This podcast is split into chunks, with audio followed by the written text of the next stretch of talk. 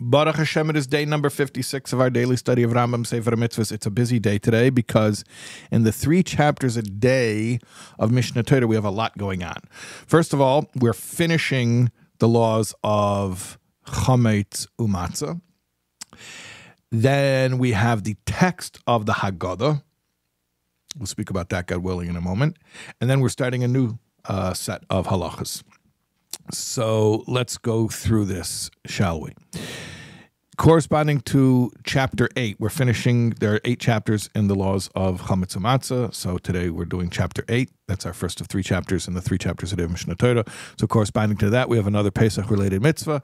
It is a positive commandment. Remember, yesterday we had a positive commandment of eating matzah on the night of Pesach. Okay, so we have another positive commandment. That is positive commandment 157.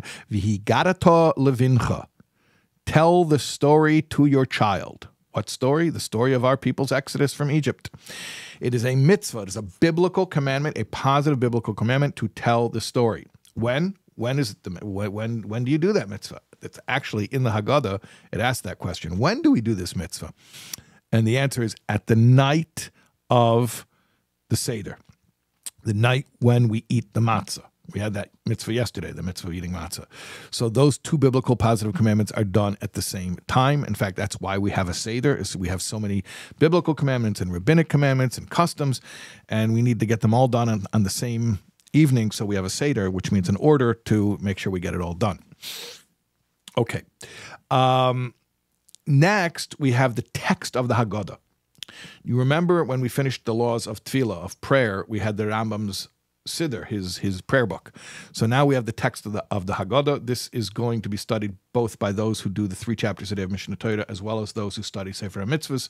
So if you're studying the full version of Sefer HaMitzvahs, we're not going to do it here. I'm not going to read the every word of the the Rambam's Haggadah. But if you're studying Sefer HaMitzvahs inside in the text, then at this point you would study the Nusach the text of the Haggadah according to the Rambam.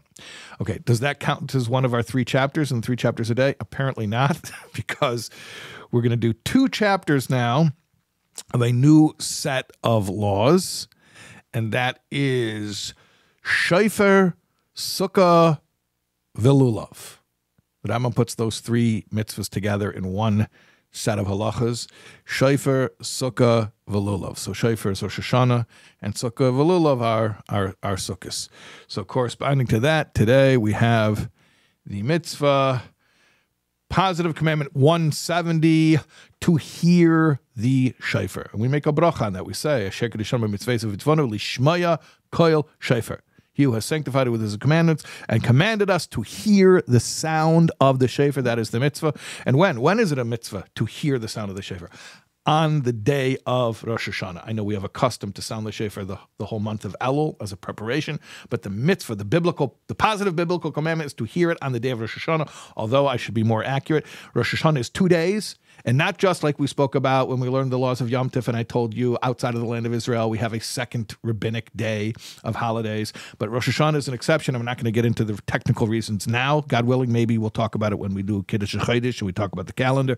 But Rosh Hashanah is two days, even in the land of Israel.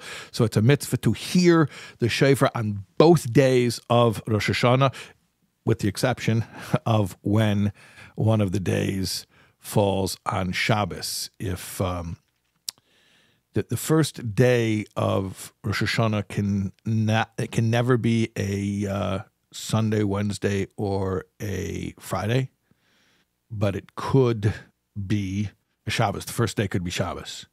And second day can't be Shabbos because then it would mean the first day was a Friday. The first day can never be a Friday.